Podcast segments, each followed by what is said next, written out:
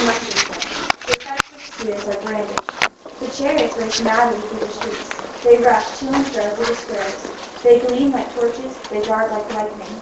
He remembers his officers. They stumble as they go. They hasten to the wall. The siege tower is set up. The river gates are opened. The palace melts away. Its mistress is stripped. She is carried off. Her slave girls lamenting, moaning like doves and beating their breasts.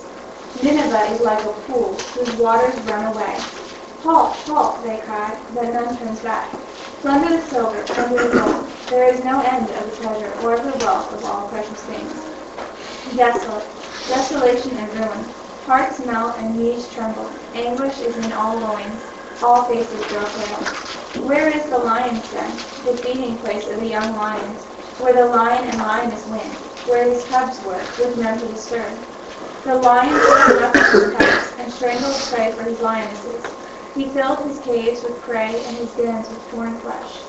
Behold, I am against you, declares the Lord of hosts, and I will burn your chariots in smoke, and the sword shall devour your young lions. I will cut off your prey from the earth, and the voice of your messengers shall no longer be heard. Wow. What does this sound like?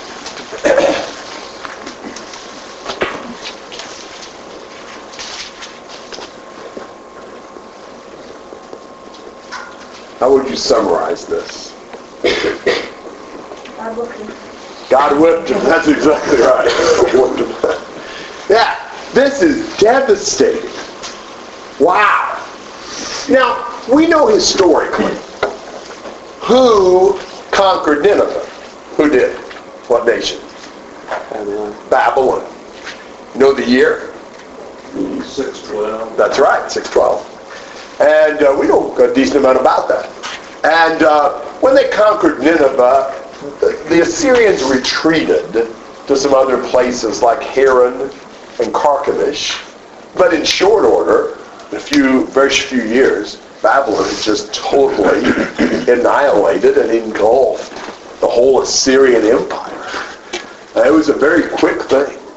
It was probably only about 15 years from the time Assyria was at the peak of their, you know, strength to where Nineveh was gone.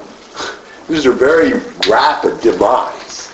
And uh, here he's sort of picturing the, the army invading and Nineveh being destroyed. It's a very uh, forceful picture.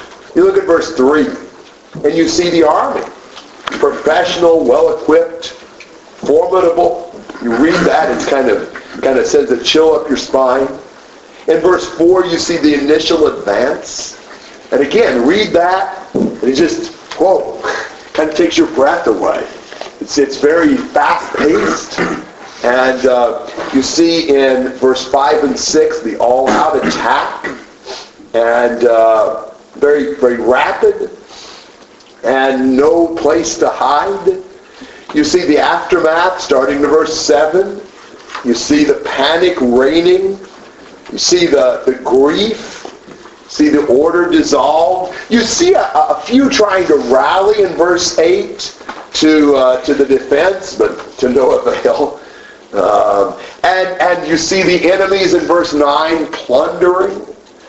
You know, the Ninevites are reaping what they'd sown. The Assyrian kings repeatedly in their annals talk about the massive treasures they collected by conquering and robbing other nations. Now their treasure is taken. Uh, there's there's just con- there's so much gold and silver and wealth that the Babylonians are just coming in and taking. It's just it, it's almost pathetic. You know, it, it's it's a little hard not to feel sorry for Nineveh here. It's just so devastating. You know, verse 10, she's empty. She's desolate and waste. Hearts are melting, knees knocking. Anguish in the whole body. Their faces are pale. Sheer terror.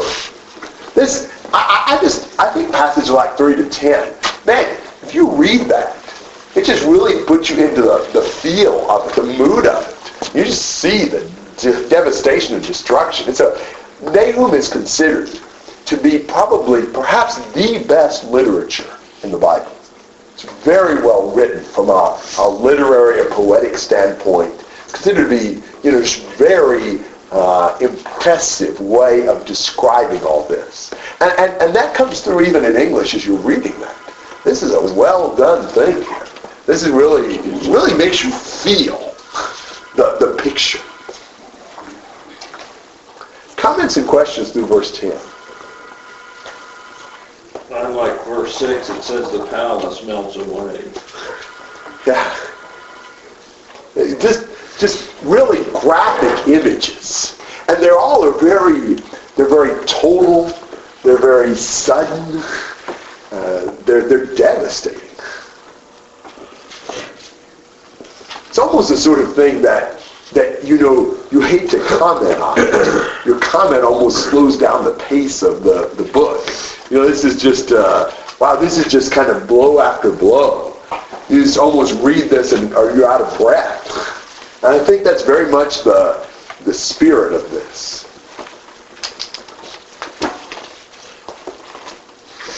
You see in verse 11 the question, where is the den of the lions? Now, interestingly, the kings of Assyria compared themselves to lions. That's, that's, that's, that's the uh, symbol they use for themselves. Well, where's the lion's den anymore? it's gone. Uh, you know, you, you, can't find it. Uh, and again, as I suggested, after Babylon destroyed Nineveh, there was a, a Greek historian in 401, if I'm not mistaken, that wrote that he, he tried to find Nineveh and couldn't find it. Didn't know where it was. And that's unusual. Usually, a city may be destroyed, but you have the ruins of the city. You know where it was. It's just not inhabited. And uh, it was very typical at that time that you'd build new cities on top of old cities. You know what they call the site where you have various levels of cities? It's a A tell. Yeah, it's a tell. And the tells were like kind of, you know, mounded up because you had you know, cities destroyed over the centuries and other cities built on top of them so that the cities would actually be somewhat elevated. I've never been there to actually see that. Uh, but, but that's what you had. For Nineveh to be such a great city and just, just wiped off the map is really a remarkable thing. Uh, I don't know, I'm not an expert in this, but I don't know of other cities in antiquity this great that we just didn't even know where they were at. So where is the lion's den? And, uh, and then he concludes in verse 13, Behold, I'm against you. That is the big thing. For his people, what does God always say? I am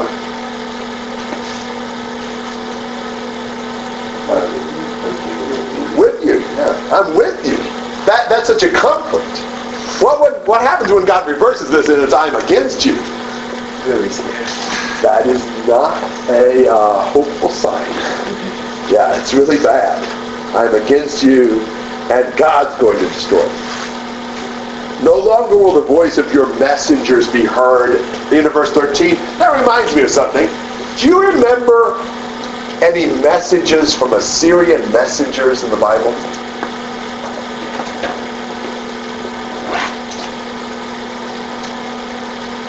Who remembers that? Rabshakeh in connection with which king? Hezekiah. Yeah. No more Assyrian messengers trying to intimidate uh, the inhabitants of Jerusalem. What chapter in Isaiah was that? Isaiah, it's uh, 36.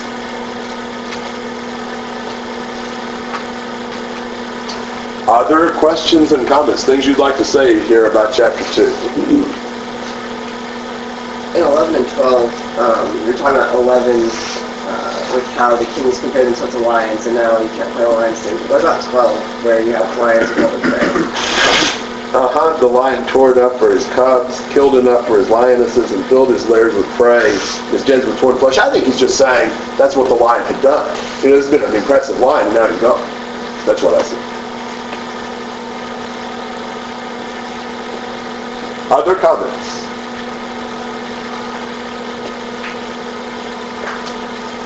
Chapter 3, verses 1 to 7.